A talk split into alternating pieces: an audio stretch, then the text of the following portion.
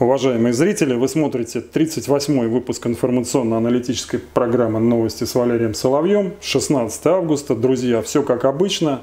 Доктор исторических наук Валерий Дмитриевич Соловей подытожит события прошедшей недели, проанализирует их, а я, Александр Бабылев, буду стараться ему в этом помогать. Валерий Дмитриевич, ну вы всю неделю, как говорят журналисты, были в потоке белорусских новостей. Совершенно верно. И стал источником новостей о кремлевской политике для белорусов. Значит, тем более, думаю, что тогда в этих обстоятельствах мне просто неправильно вас ограничивать рамками каких-то конкретных вопросов. Просто попрошу вас подытожить всю эту неделю. Но нам бы, Валерий Дмитриевич, не забыть бы вчерашний разговор Путина и Лукашенко. Хорошо, Александр Владимирович. То, что происходит сейчас в Белоруссии или в Республике Беларусь, это, конечно, революция. Это настоящая политическая революция. Это не восстание, это не протесты. Это революция, в которую вовлечена уже значительная часть общества. Судя по масштабам сегодняшнего митинга в Минске, где было 200 тысяч человек, ну, прикиньте, это к численности страны, а плюс к этому митинги аналогичные сейчас проводятся, точнее проводились во всех крупных и не очень крупных городах Беларуси. То есть это массовое движение народа, это революция. Но это революция мирная, очень важно, ненасильственная. Это классическое выражение сейчас в Беларуси — мирная, ненасильственная революция. Она, безусловно, демократическая. Она отчасти национальная, поскольку это часть процесса превращения Беларуси в национальное государство, условно, от советской Белоруссии к Республике Беларусь. Причем совсем не антирусского государства, потому что любая социология и наличествующие наблюдения показывают, что белорусы, подавляющее большинство, очень позитивно относятся к России. Не к Владимиру Владимировичу Путину, но к России и к русским. Но самое важное, что в этой революции не решен пока вопрос о власти, который является ключевым. И это не дает нам с вами основания сейчас говорить, что революция завершилась победой или что она завершилась поражением. Вот вопрос о власти, он должен решаться. Возможно, на открывающейся неделе. Вот как раз наш выпуск в понедельник выходит, первая его часть. И по некоторым сведениям, до 24 августа, то есть до начала следующей недели, так получается у нас, вопрос этот о власти должен быть решен в том или ином виде. Решен он может быть в нескольких модификациях. Есть несколько вариантов. Первый, который вчера обсуждался во время телефонного разговора Лукашенко и Путина. Это вариант компромисса. Ну, компромисса, сразу скажем, выгодного Лукашенко и отчасти Путину. Суть компромисса в следующем.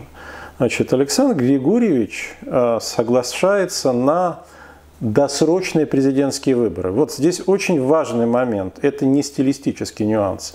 Вот он сегодня, выступая на митинге, значит, свою поддержку, сказал, что он против повторных выборов, которые разрушат Беларусь как государство. Смотрите, повторные выборы и досрочные выборы – это совершенно разные концепции. Повторные выборы – это в том случае, если Лукашенко признает, что все было нечестно.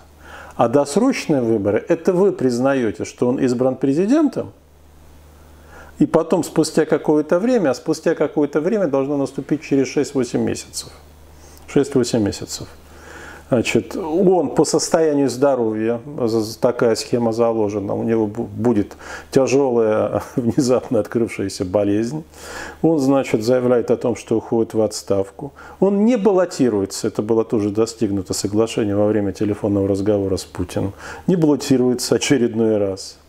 Неким кандидатом, точнее не неким, а кандидатом от некой объединенной Белоруссии, от национальных сил, от альянса, да, идет Бабарико. Кстати, я напомню, что он сейчас находится в заключении, Бабарико, но во время избирательной кампании до его ареста его рейтинг был выше, чем рейтинг Лукашенко. У него были там приближающиеся к 100% шансы победить. Значит, Бабарико избирается в президенты, а Лукашенко получает гарантии безопасности.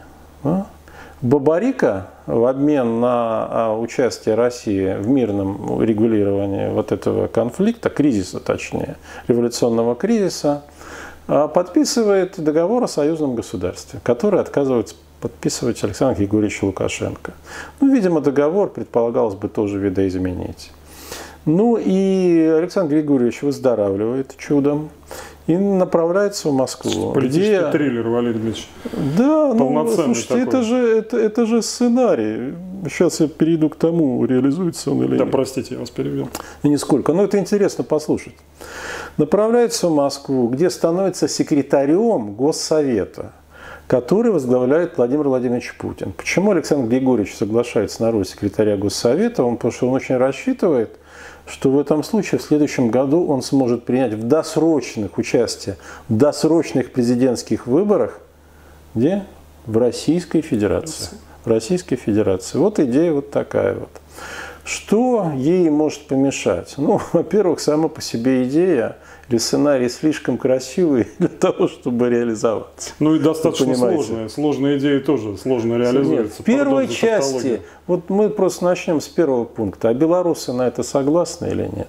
Их, как всегда, забыли. Да, их нет. Ну, расчет был на то, что там есть действительно голоса, они раздаются, и Цепкало об этом говорит уже. Он, кстати, и появляются некие координационные советы, которые говорят, ну что давайте там круглый стол организуем. То есть не то, чтобы нет таких голосов, но очень сильно неприятие Лукашенко, чрезвычайно сильно. А в этом случае возникает возможность того, что революция завершится вытеснением старой власти и входом новой явочным порядком. Для того, чтобы это произошло, надо следующее. Значит, чтобы ряд госчиновников открыто заявил о переходе на сторону восставшего народа. Уже такие заявления начинают делаться. Но не просто подать в отставку, а публично заявить о том, что он переходит на сторону восставшего народа, на сторону революции. А, кстати, работники государственных медиа уже, кажется, перешли на сторону восставшего народа. И, по-моему, такие заявления звучали от руководителей предприятий. Да, да, совершенно верно.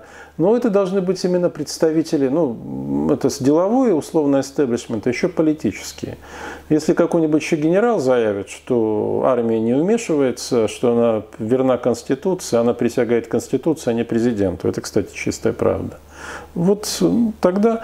И второй еще вариант, или одновременно с этим, когда восставший народ захватывает административное здание, как это было в Киеве во время революции достоинства, более известный у нас как Второй Киевский Майдан. Когда вы захватываете министерство, там, разного рода райисполкомы, ну, можно начать, я думаю, на районном уровне, областном, там дело пойдет хорошо. И у меня даже нет сомнений в том, что это можно сделать очень быстро, просто. Вот просто зайти туда и повесить рядом с государственным флагом Беларуси или вместо него флаг, вот, который использует сейчас восставший народ, в погоне, да, красно-белый флаг. Вот это вот будет тогда победой революции, не компромиссом, на который втайне надеется Александр Лукашенко, а вот победой восставшего народа. Значит, можно рассматривать как подвариант или как отдельный вариант возможность ввода российских войск в Белоруссию. Вот я об этом только что вас хотел спросить. Это такой вариант предусмотрен? Он обсуждается в Кремле, он обсуждается. Силовое крыло, или так называемая силовая башня, Совет Безопасности настаивает на этом. Причем используют обороты точь-в-точь, как те, которые использовались в 2014 году. В марте 2014 года, что если мы сейчас не войдем в Белоруссию, то к зиме там будут войска НАТО. Ну и как с Крымом. Если мы не войдем в Крым, то скоро там появятся, значит, в Севастополе корабли НАТО. Говорится, знаете, не о кораблях НАТО и не о базах НАТО, а о некой санитарной зоне. То есть, если мы потеряем Белоруссию, силовики говорят о том, что это говорят президенту, что это последний рубеж обороны и следующая битва политическая, не военная. Они же рассуждают несколько иными категориями. Это они НАТО используют как жупел угрозы. На самом деле их интересует политическая ситуация в России. Что следующая революция будет происходить здесь, в Москве. В России в целом и в Москве в особенности. А это правда. Это чистая правда. Так и будет. Вот. Но Владимир Владимирович уже не тот, что в 2014. Он не хочет И они жалуются на это, что он не хочет, что он постарел, что он слаб, что он не готов, в отличие от 2014 года, когда он был фактически в меньшинстве, принимать такие решения. Ну и плюс китайские товарищи, которые делают... не рекомендуют силовой вариант. Да, в мягкой, но непреклонной манере не рекомендуют Российской Федерации вводить войска в Белоруссию и аннексировать ее. А практика показывает, что китайские товарищи умеют добиваться от российского руководства. Да, но тут самое любопытное, вот в чем. Как мне рассказали, Владимир Владимирович воспринял эту рекомендацию китайских товарищей, конечно, с раздражением, но без некоторого внутреннего удовлетворения. Что не надо, значит. И тогда мы возвращаемся к тому варианту, который я писал. Вот некий компромисс, да? Уход Лукашенко, но Лукашенко хочет уйти на своих условиях, или, как он считает, достойно. Что получится, вот это вот очень интересно, Александр Георгиевич, это вот классика политических кризисов. То, о чем мы с вами несколько раз говорили, что можно предсказать вступление в политический кризис. Причем, помните, я постоянно говорил, что массовая динамика непредсказуема. Она непредсказуема. Белорусская динамика оказалась непредсказуема ни для официального Минска, ни для Кремля, ни, в частности, для Совета Безопасности. Во вторник они все были ошарашены вечером, что протесты продолжаются. И во вторник же начались дискуссии или пререкания у нас в Москве, кто виноват в потере Беларуси. Потому что мало, нас кого-то обвинить. Кстати, хороший вопрос. Правильно? Ну, там всегда находят виноватых. Слушайте, ну, если вы проводите политику поддержки диктаторов, вы должны понимать, что рано или поздно диктатор падет. Он просто падет. И вы виноваты в том, что вы ошиблись стратегически. Не тактически, не ситуативно. Вы неправильно оценили ситуацию. Вы ошиблись стратегически. А как говорил знаменитый японский фехтовальщик Миямото Мусаси, по-моему, именно он, незрелая стратегия – причина печали. Вот незрелая стратегия или пагубная стратегия Российской Федерации приводит к дискуссиям, кто потерял сперва Украину, до этого там, Грузию, кто потерял... Ну, Грузия хорошо, далеко и относительно не важна для нас, хотя вызывала очень сильное раздражение. А кто потерял Украину, а теперь кто теряет Белоруссию? Вот, значит, массовая динамика непредсказуема, это мы увидели. И главное, никто никогда еще не мог предсказать, как будет ситуация развиваться в ходе кризиса. И какими будут результаты на выходе из кризиса, понимаете? Вот мы сейчас можем воочию это наблюдать. Начался кризис. Это кризис революционный, что это масштабный и очень острый политический кризис революционного характера. Что в нем происходит, мы наблюдаем в режиме реального времени и с трудом можем понять, если вообще что-то понимаем. Событийную есть, да, есть подоплека, но дело в том, что все договоренности летят к чертям. Все планы, все наметки, все соглашения не нарушаются. И сторонам приходится срочно, по ходу дела, в течение нескольких часов модифицировать свою стратегию. Вот я вам приведу пример. Значит, в четверг стало известно, что Лукашенко себя почувствовал плохо и подозрение на инсульт. А в Кремле испытывали плохо скрываемое злорадство. Надеюсь, что теперь-то вопрос наконец решится сам собой. Вы понимаете, да? Что, ну, тогда досрочные выборы, да, досрочные выборы. Вопрос решился сам собой. Ну, значит, врачи, томография сперва показала, что это там, как медицинским жаргоном, транзиторная ишемическая атака, ну, в общем, микроинсульт. Вещь неприятная, но не фатальная. Сосуды не поражены. Ну и да, ну там ничего жизненно важного не пострадало. Были легкие нарушения в мимике лица. Ну, способность к речи не была потеряна, способность двигаться не была потеряна. Правда, Лукашенко дикие головные боли сейчас испытывает, чудовищные. Что он отказался лежать. Кстати, лечили его китайские врачи. Это к вопросу о том, кому он доверяет. Угу. Он наотрез отказался доверять, там срочно вызывать какую-нибудь бригаду, да, экстренную изман. Нет ничего подобного, только китайцы. Вот он им доверяет, они стараются ему помочь. А в помощь Кремля он не очень верит. Вот к слову непредсказуемость, понимаете? Вот в четверг все могло завершиться. Тогда мы бы с вами обсуждали перспективу чего? досрочных президентских выборов, кто на них будет выдвигаться. Кто игроки, да. Значит, встал бы сегодня Александр Григорьевич на митинге на колени, он же сказал, я готов встать на колени перед белорусским народом, встал бы и сказал, что я виноват. Я виноват. Он же не встал, он еще стал угрожать. Фактически угрожать и торговаться. Это очень слабая позиция. Но обратите внимание, как говорит моя сестра, псих, но мякишем так себе. Значит, говорит, никогда не пойду на повторные выборы. Ни слова о том, что могут быть досрочные. А вот это, еще раз повторю, это совершенно другая концепция вообще политическая. Но теперь непонятно, возможно ли вообще досрочные выборы, возможно ли какие-то договоренности с ним. Сейчас это будет решать белорусское общество. Оно ведет себя исключительно миролюбиво, Александр Георгиевич. Исключительно. В России себя так наши соотечественники вести не будут. Это совершенно точно. Ну, еще плюс Беларусь же моноэтническое государство. Да, а у нас белорусы, в общем, очень богобоязненный народ. Я, честно говоря, и восхищенных, понимаете, миролюбием.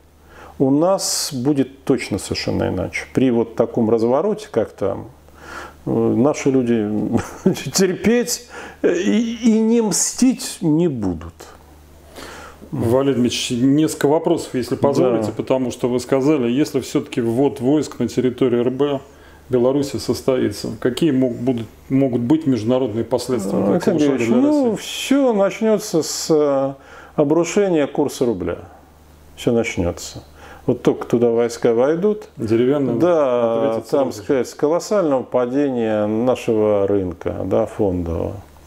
Значит, это произойдет в ожидании санкций, которые... Конечно, после... потому что санкции будут. Причем санкции будут жесткие. Действительно, по-настоящему жесткие. Это отключение от SWIFT, это фактически автоматически произойдет. Это введение частичного нефтяного эмбарго, полное, сказать, нельзя вести, но частичное ведут. И саудовские принцы, особенно кронпринцы, они потирают ладошки в предвкушении такого выгоднейшего для них разворота событий. И главное, что очень пугает российскую элиту, это охота, это начало охоты за ними, за их активами, активами их семей, и начало давления на них. Им это было сказано ясно и недвусмысленно, что возьмутся за них, особенно за тех, кто близок к Путину. Потому что в данном случае через них будут давить на российскую власть в целом. Будут им намекать, ну что же вы такие, прошу прощения, идиоты. Чего же вы такое допустили? Ах, вам жалко, что вас отбирает 80% ваших активов, как у Олега Владимировича Дерипаски? Вы сами виноваты. Вы же до этого допустили, вы же это до этого довели. Поэтому нас ожидает в этом случае не только олигархов. На нас с вами, Александр Георгиевич, давление не смогут оказать американцы, вы же понимаете. Да, потому что мы с вами собираем богатство не на земле, а, сказать, в горнем мире. Люди высокодуховные, высококультурные. Но для нас обрушение курса рубля и паника. Дело привычное. Да, паника, дело привычное. Но я скажу вам так, сколько можно? Доколе, да? Да. Этот вопрос на нашей с вами жизни и жизни наших части, наших зрителей. Сколько это уже в раз происходило. Начиная там с Павловской реформы, да, потом, значит, с того, что приключилось со вкладами в сберкассах, тогда это еще называлось. Помню. Давайте не будем столь злопамятными. Нет, скажем нет. Только, что за последние 20 лет рубль упал 12 раз, и нам с вами этого вполне хватило. И это еще не предел. Вот. Но я надеюсь, и у меня есть серьезные основания полагать, что Владимир Владимирович вот на такой безумный шаг сейчас не готов пойти. Вот...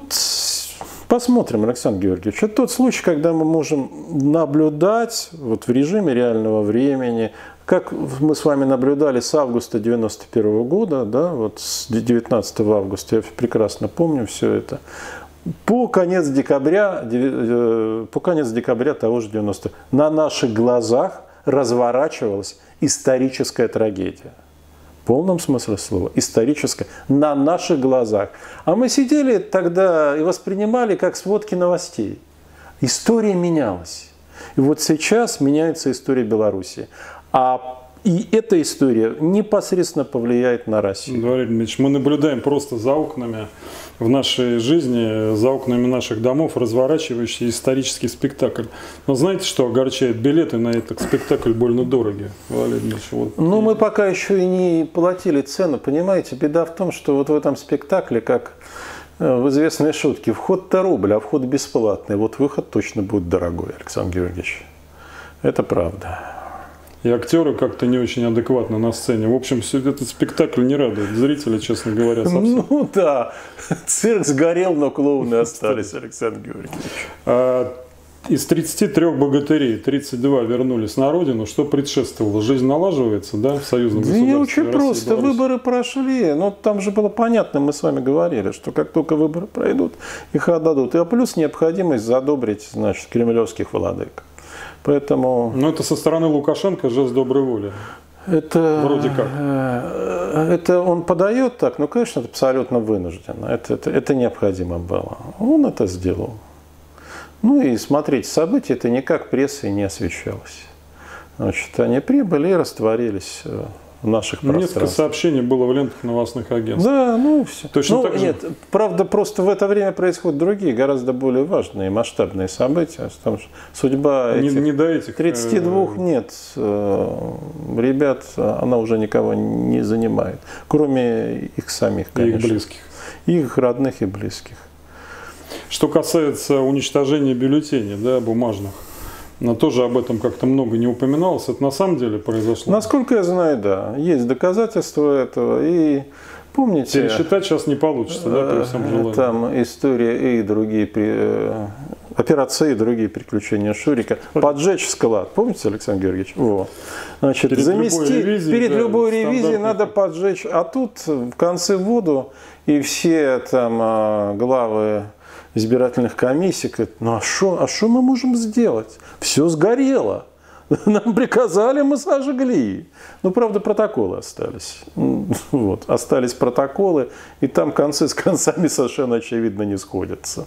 Они даже не смогли так посчитать, чтобы все это давало искомую цифру 80%, в которой сегодня Александр Григорьевич фигурировал. Густав Лебон, которого мы частенько поминаем в наших передачах, это автор многочисленных трудов по массовой психологии, как-то, значит, так выражался, что общество, в котором нет идеи или национальной идеологии, предположительно достойно только одного названия – стада баранов. Жестко выражался Лебон. Александр Георгиевич, ну это вообще формулировки, характерные для конца XIX века. Я вот не уверен, что сейчас общество так уж нуждается в национальной идеологии. Понимаете? То была эра национальных государств, а для Франции, которая находилась в очень серьезном конфликте с Германией, помните, да, после поражения там франко-прусской войне, ну, это было как-то даже условие ее существования, вот такая артикулированная национальная идеология. Я не уверен, что это вообще штука нужная, и что государство должно этим заниматься. С моей точки зрения, государство должно обеспечить людям возможность свободно жить и развиваться. А вот тогда появится спонтанная идеология. Появится чувство исторического оптимизма, ну вообще сперва социального, да. Люди видят, что их доходы растут, что они могут своих детей направить в хорошие университеты, в Россию или за границей, и вы можете выбирать, это очень важно. Что они получат здесь, дети хорошие, что ты можешь обратиться здесь и получить полноценную медицинскую помощь, у вас появляется социальный оптимизм, из которого вырастает исторический. И у вас тут же появляются национальные идеи. Само собой, Александр Георгиевич. Вот смотрите, американцы уверены, что они живут в лучшей из всех возможных стран. Это массовая идеология. Можно сказать, да, это формируется. Это, кстати, формируется. Как считаете? Массовые. В некотором смысле. Или какие-то основания, я думаю, в некотором смысле это заблуждение, но оно не только простительно, оно еще и умилительно. Меня это умиляет, потому что это им обеспечивает устойчивость. Это им обеспечивает, с моей точки зрения, довольно забавную, но опять же умиляющую меня вещь, нежелание выезжать за пределы Соединенных Штатов. А зачем? Америка лучшая из всех стран. Они в этом свято убеждены, ну, по крайней мере, многие. В Америке есть все, что мы не видели за пределами Соединенных Штатов. Вот. Посмотрите, какой-то стихийный патриотизм. Это национальная идея. Штаты лучше всех. Штаты маяк демократии, да? Но ведь у нас тоже идеология, она сформируется сама. Мы обеспечим длительное устойчивое экономическое развитие. Там ВВП будет у нас расти 10% в год в течение 10-15 лет. Валерий Ильич, от нашей базы и 15 не проблема. Да, и 15. И мы заговорим о российском экономическом чуде.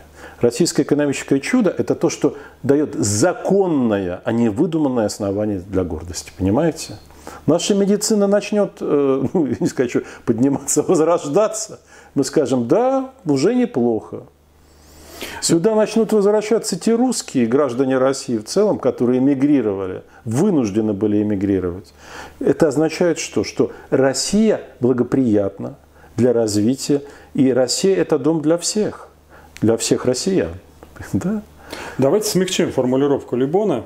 Не там, где нет национальной идеи, а в тех государствах, где нет гражданского общества. В таком виде для вас это приемлемо? Да, приемлемо. Я думаю, что я бы переформулировал еще. Короче, там, где нет оптимизма, там нет будущего. Вот оптимизм, чувство оптимизма, а чувство оптимизма генерирует государственная политика. Причем она генерирует не потому, что вам вечерние мудозвоны объясняют, какая у нас замечательная... Бориса Гребенщикова. Совершенно, да. Объясняют, в какой замечательной стране мы живем. А потому что вы это чувствуете. А что вы чувствуете? Вы чувствуете экономический подъем. Вы ощущаете свободу. Вы ощущаете свою способность влиять на ситуацию. У вас, как говорит, тебя аж прет от этого.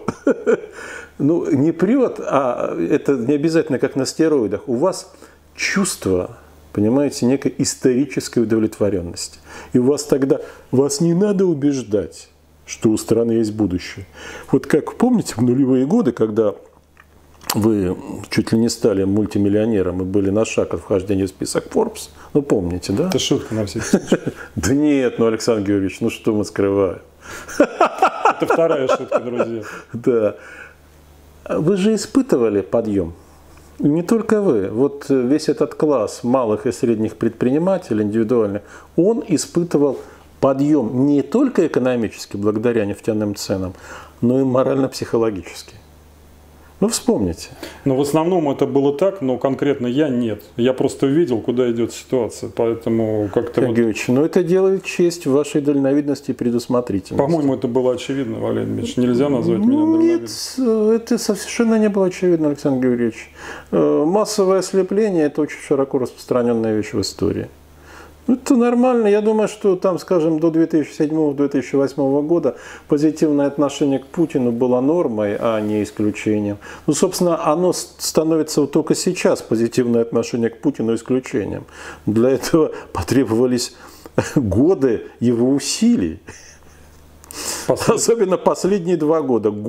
Я бы сказал, чрезвычайных, геркулесовых усилий, да, для того, чтобы позитивное отношение к нему или хотя бы принятие его сменилось на раздражение и ненависть. Так что, а если вы позитивно относитесь к лидеру страны, то ну, вы думаете, ну не все так уж и плохо, что вот ему мешает кто? Либералы в правительстве. Да? Вот. Вы можете для себя объяснять, да, там, да, бояре, кто-то там еще, какие-то козни, враги. А потом, когда до вас наконец доходит горькая правда, вы так отрезвляетесь полностью. Ну, очень тяжело люди это переживают. Мы сейчас это видим. Но вот все-таки в обществах, нацеленных на стабильность, я сейчас имею в виду, стабильность – это вообще вполне себе позитивный термин. Я беру это слово в кавычки в данном случае, потому что у нас скорее стабильность ради стабильности. У нас стабильность кладбищенского типа, чтобы все лежали и не рыпались. А стабильность обществ развивающихся – это динамическая стабильность, потому что когда вы развиваетесь, вы всегда переходите к противоречиям. Но противоречия динамизируют систему. Это очень важно. Вот давайте так, значит, 10 лет там, роста ВВП 15%, сразу у нас через 10-12 лет какой вопрос станет? О более справедливом социальном распределении, правильно? Да. То есть мы сможем сделать шаг там, и довольно существенно, в сторону социального государства, потому что это будет ощущаться и артикулироваться как массовая потребность. Как массовая. Люди будут говорить, да, мы уже пришли к этому, пора. Так вот, в обществах, настроенных на эту, значит, не позитивную стабильность, а именно такую затхлую стабильность, вот в какой момент, мне кажется, это очень тонкий психологический момент, который надо понять. Гражданское общество начинает становиться действительно гражданским обществом, а не стадом баранов. Ну, то есть оно начинает ходить на выборы, оно начинает протестовать, когда видит очевидную несправедливость. То есть начинает, ну, просто граждане начинают действительно становиться гражданами. Вот что, или это очень постепенный такой процесс? Знаете, это и постепенный процесс, и одновременно скачкообразный, потому что сначала это накапливается, да, и мы это наблюдали, кстати, с нулевых годов. Мы это наблюдали. Потом это начинает реализовываться в попытках заявить себя как там, соучастника в политической системе, как претензия на некую более значительную роль в процессе принятия решений. Вот волнение 11-12 годов, когда, кстати, кто был их движущей силой? Средний класс крупных городов. Это себя... да, бенефициары экономического подъема предыдущего десятилетия. Считавший себя оскорбленным. Да, да, да, совершенно верно. Вот так это движется. Македонскому, вернее, приписывают, не уверен, что он это действительно говорил, что людей гонит вперед только страх смерти. Валерий Дмитриевич, вот это такой хитрый заход на мой вопрос. Значит, была же акция «Покорми голубей», да? Угу. И я вам хочу сказать, что действительно вышло прилично народу, но не то, чтобы голуби объелись. Александр, вот не было такого переедания, у них не было. Что люди еще видят возможность выживания без политических потрясений? С чем это связано? Вот такая? Или это кажущееся спокойствие? Да, объясню, как я это вижу. Ну, прежде всего хочу поблагодарить вас и Павла Воронова, да, за ту помощь, которую они оказали в освещении этой акции, которую мы провели. День гражданской солидарности, 15 августа мы проводили. Это беспрецедентное событие для России 2020 года, потому что по географическому охвату и по суммарной численности это самая масштабная гражданская акция, которая была проведена в этом году. Я не имею в виду хабаровские протесты, да? А вот за их исключением вышли во всех основных городах европейской части России, кроме городов юга. Там в Краснодаре, по-моему, не выходили практически, и в Ростове была только небольшая группа. Собралось, да, не очень много, там в Питере больше 200 человек, в Москве, может, от 3 до 4 сотен. Но... Значит, здесь надо объяснить, почему это произошло. Дело не только в том, что люди еще готовы терпеть. Мне кажется, нет. Во-первых, есть страх. Вот страх, да, он может людьми двигать, но он может их останавливать. Боятся власти, тем более власть себя ведет все более разнузданно. Первое. И второе, это уже наша недоработка, но она носит естественный характер. Мы не смогли оповестить большую часть общества. Возможно, мы были в чем-то неубедительны, потому что мы полагаемся все же таки на ограниченное число медиаканалов. Если бы нам могли помогать те, кто нас смотрит, там, перепостами, да хотя бы, я не говорю уже о прямом участии, результат был бы лучше. Но и так, результат, смотрите, у нас нет никакой организации, не было, никаких штабов. Ни одно средство массовой информации нам не помогало. Это группа гражданских активистов и группа политических блогеров. Взяла это, организовала. И еще это ведь было до того, как развернулись протесты в Беларуси. А мы использовали ту же самую модель. Децентрализованный протест.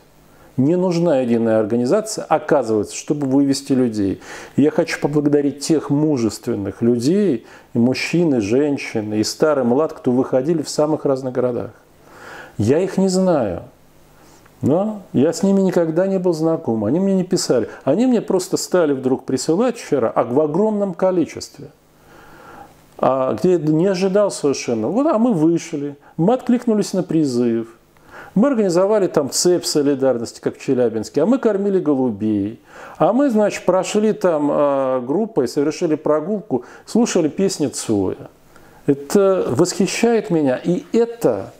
Это заставляет меня питать надежду на то, что ситуацию можно изменить очень быстро, что общество уже готово, оно уже созрело для перемен.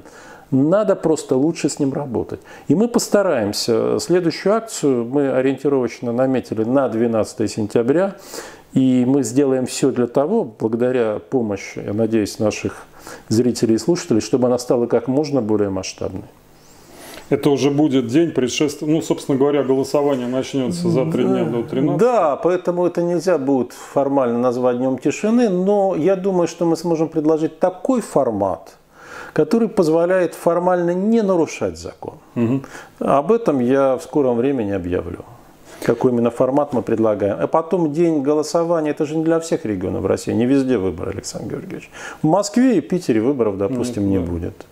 В Питере, по-моему, даже муниципальных не будет, в Москве не будет. Так что это как раз не проблема. Я, кстати, специально для нашей программы попросил высказать свою точку зрения секретаря Федерального совета партии «Дело», нашего с вами общего знакомого Алексея Лапушкина, на развитие протестной динамики в России. Задал я ему вопрос, почему так относительно спокойно было в Москве. Если позволите, я передам его точку зрения, а конечно, вы ее прокомментируете. Алексей сказал, что он в целом подтверждает ранее высказанную позицию, что протест, по его мнению, будет развиваться как сеть мелких трещин по большому куску стекла, который по форме напоминает карту Российской Федерации. Значит, эти протесты будут локальными, их количество будет все время увеличиваться. Они будут подогревать друг друга, и увеличиваться они будут в арифметической прогрессии. Не по экспоненте, но каждый день их будет все больше и больше. Кстати, насчет подогрева хабаровчан заметно воодушевила Белоруссия. И конечно, это было видно на их плакатах во время субботней акции. Вот. Но эта модель, по-моему, Валерий Дмитриевич, абсолютно новая, потому что обычно политические спектакли разворачивались на столичных подмостках, а провинция как бы все это наблюдала. А сейчас и на столичных подмостках начнется, по мнению Алексея, дело дойдет до этого из регионов. Значит, что касается спокойствия в Москве, кстати, Лапушкин был с вами солидарен и отнес это насчет интуитивности нашего народа вообще и москвичей в частности. Люди просто предвидят, что их ожидают тяжелые времена. Да. И ловят последние дни лета, наслаждаются отдыхом там на дачах.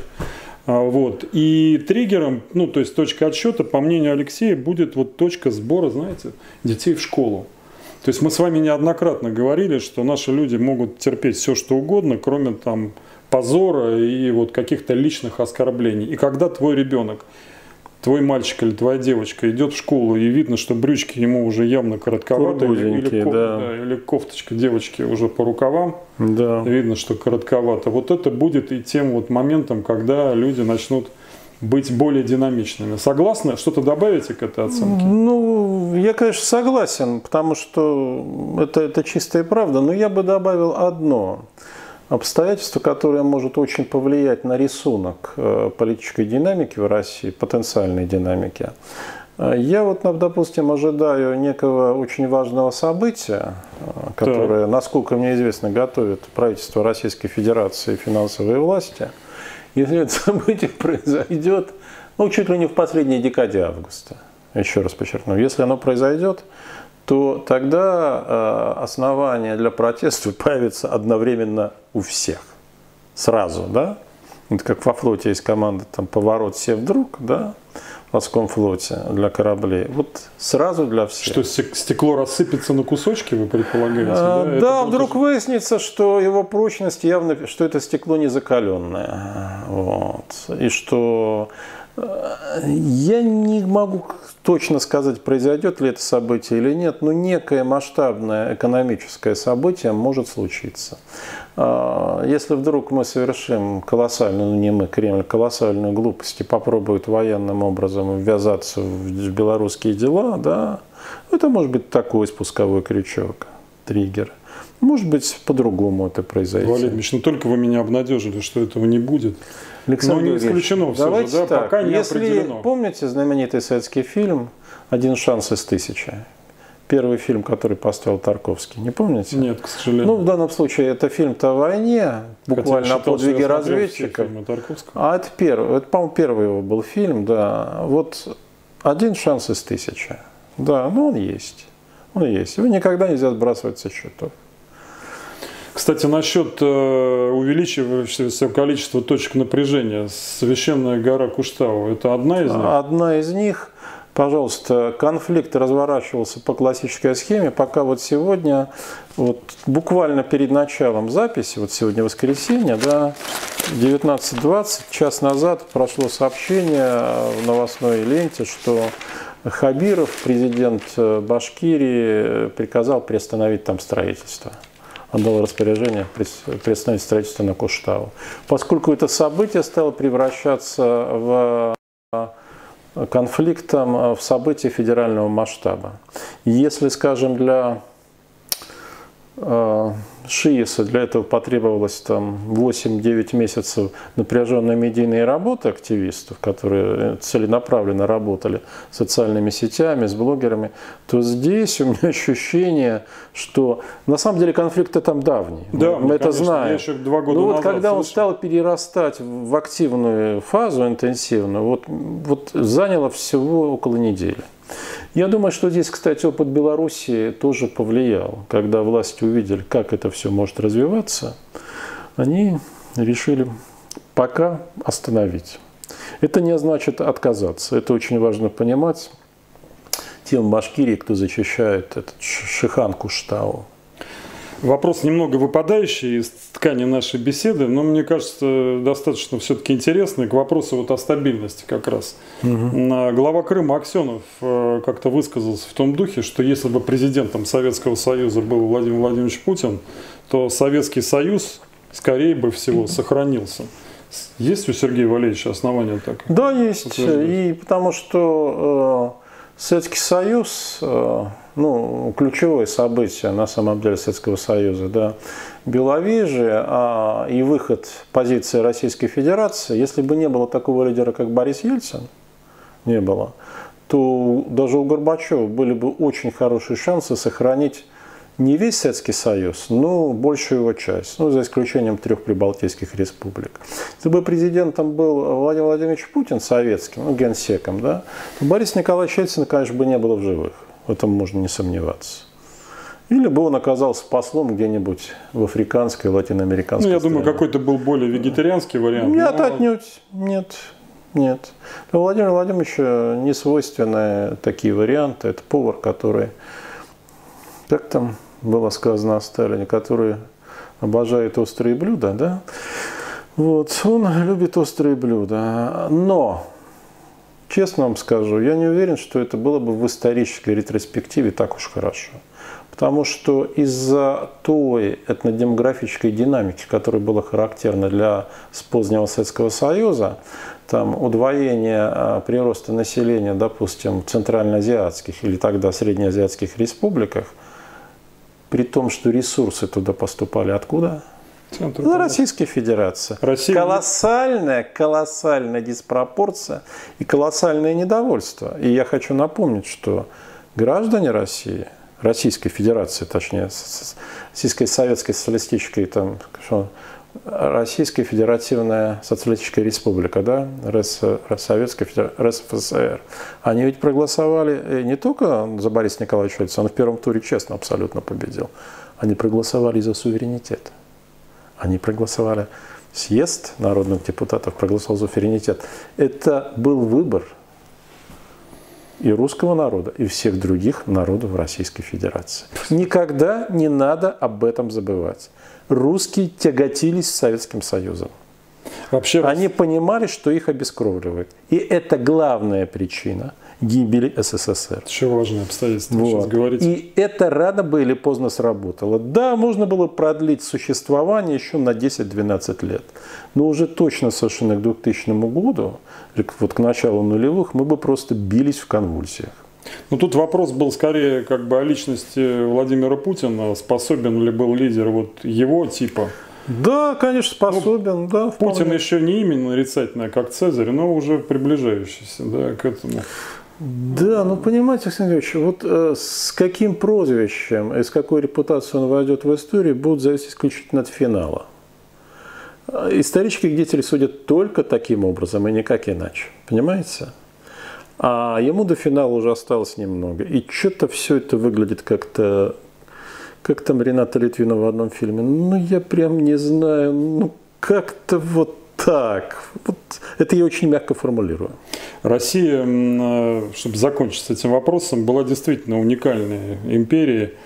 Все же метрополии обычно забирали ресурсы из провинции, а тут происходило строго наоборот. Ну, Россия не совсем уникальна, но это классическая континентальная империя, в которой номинальные колонии жили за счет метрополии.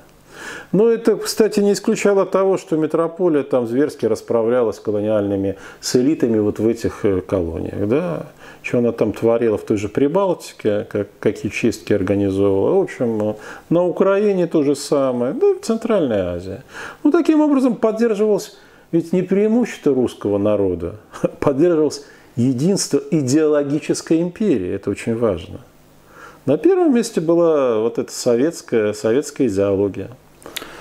Знаете, одна маленькая деталь мне бросилась в глаза вот в этом белорусском протестном калейдоскопе. Минский МТЗ, тракторный завод, посетил премьер-министр Беларуси Роман Головченко. Ну, разговор у него там с бастующими рабочими не задался. Он отказался беседовать с ними в присутствии журналистов. Но это как бы совсем уж второстепенная деталь. А основная деталь, Валерий Дмитриевич, а почему туда не приехал сам Александр Григорьевич, который всегда гордился вот своей унией с рабочими людьми? Считается же, что, в общем-то, большинство белорусских предприятий сохранилось благодаря его промышленной политике. И в какой момент эта уния оказалась утраченной? Историки будущего будут искать ответ, но мы видим сейчас результат. Да? Да, никакой унии, никакого социального пакта более не существует между Лукашенко и белорусским обществом, и в том числе между индустриальным рабочим классом, который он считал своей опорой. Это время прошло. Что, так надоел? Да, он так надоел. Вот слушай, прям до 26 лет, да, не просто до отрыжки, до тошноты. А после того, как он еще стал проливать кровь своих соотечественников, еще раз подчеркну, людей очень спокойных, вы их знаете хорошо. Ну, белорусов называют российскими немцами. Да, очень спокойные, слегка даже флегматичные, аккуратные, богобоязненные. Вот он стал издеваться кроваво, понимаете, кроваво просто. Ну, слушайте, ну настоящая фашистская хунта, как сказал бы Сергей Марков. Ну, это настоящая фашистская хунта. И что это, терпеть? Вот это и было последней каплей. Так-то они, может быть, еще и мирились бы. Ну или даже, скажем так, Лукашенко бы, вот, верно ему Центризбирком объявил, что Лукашенко победил, но у него 52%, а вот у его соперницы, значит, 48, ну 47. Я говорю, ну да, ну честная похоже, схватка, да. Честная схватка, да. Ну, были бы, наверное, какие-то протесты. Конечно бы были, но не такие же, общенациональные. А он, значит, вышли молодые люди, часть людей среднего возраста. Так давай бить всех по головам, чтобы вся Белоруссия поднялась. Это, кстати, очень важно, Александр. Вот принято считать, что диктатура запугивает население насилием. Это правда. Но во всех книжках, где описываются революции, там указывается очень важный момент, что если общество считает режим нелегитимным, то насилие не принуждает людей покоряться и подчиняться, оно вызывает у них ярость. И именно это произошло в ту историю, которую мы сейчас с вами обсуждаем и описываем нашим уважаемым зрителям. Режим Лукашенко, победа Лукашенко нелегитимна. Насилие с его стороны вызывает что? Протест. Ярость. Ярость. Не помню, кому из политологов принадлежит высказывание. Кажется, это был Джон Шарп. Угу. Автором ненасильственных методик сопротивления, он говорил о том, что диктаторские режимы падают в момент, когда они теряют легитимность.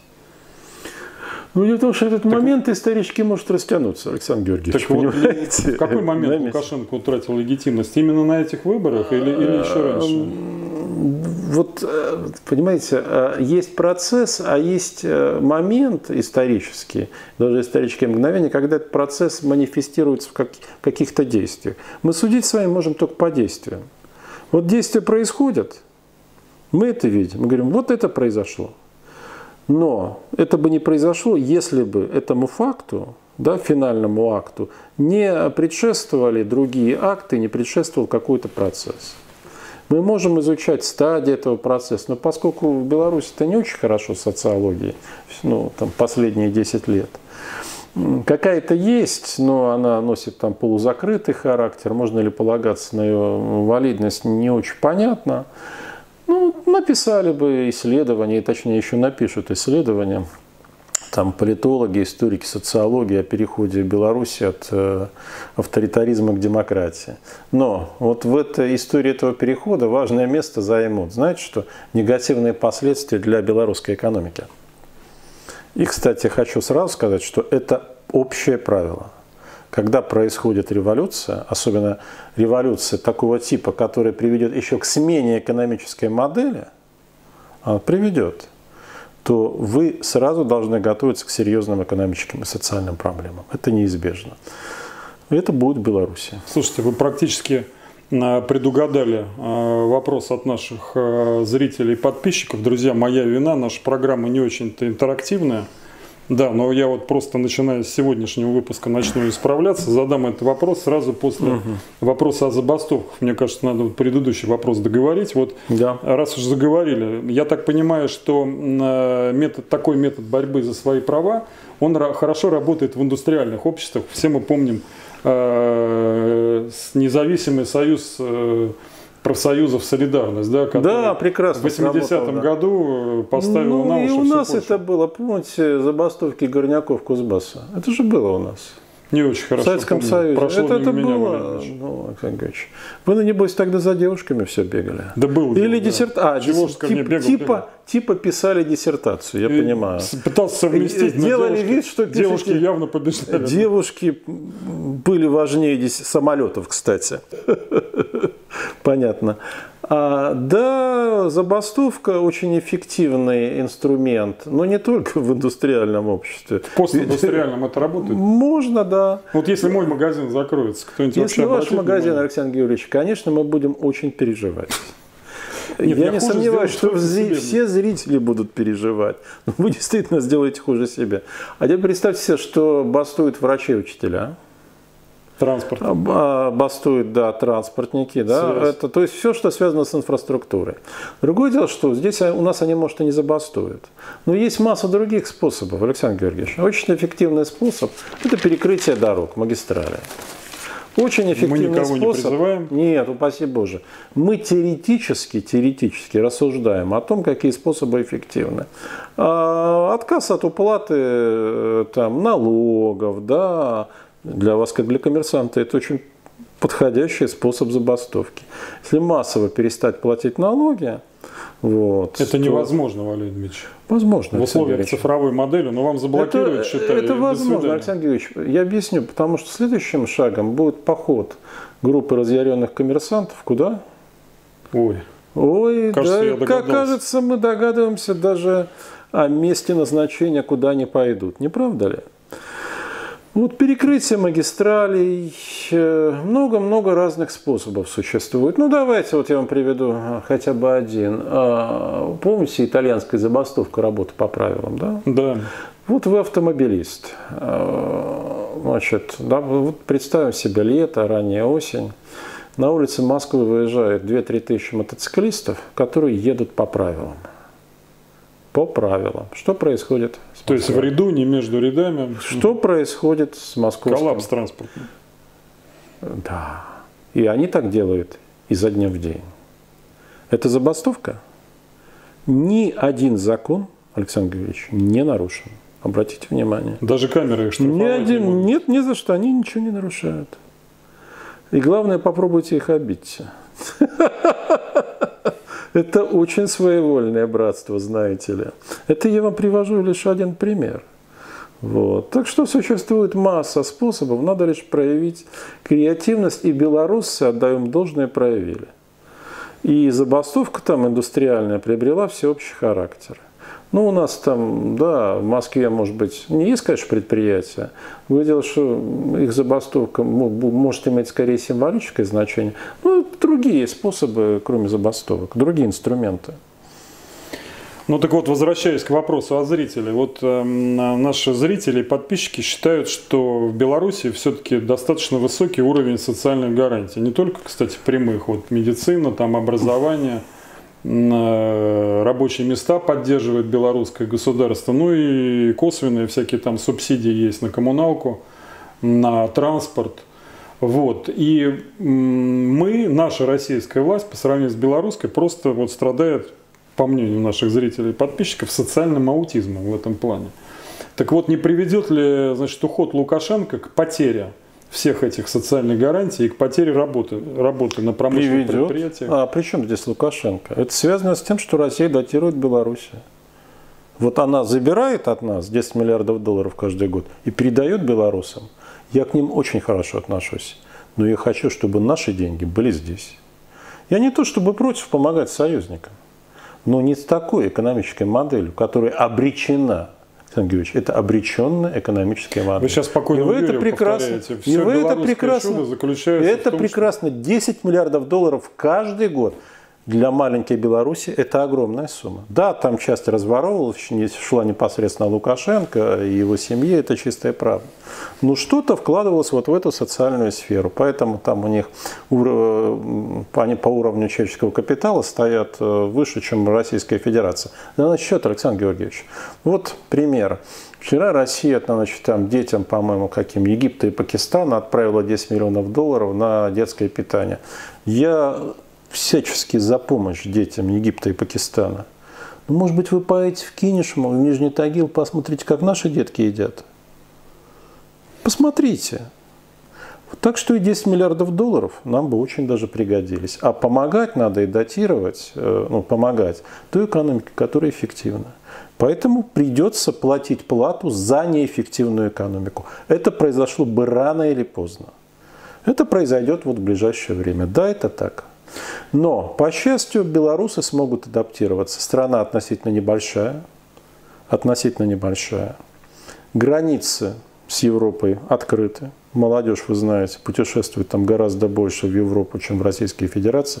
И главное, туда при установлении более-менее вменяемой власти очень быстро придут.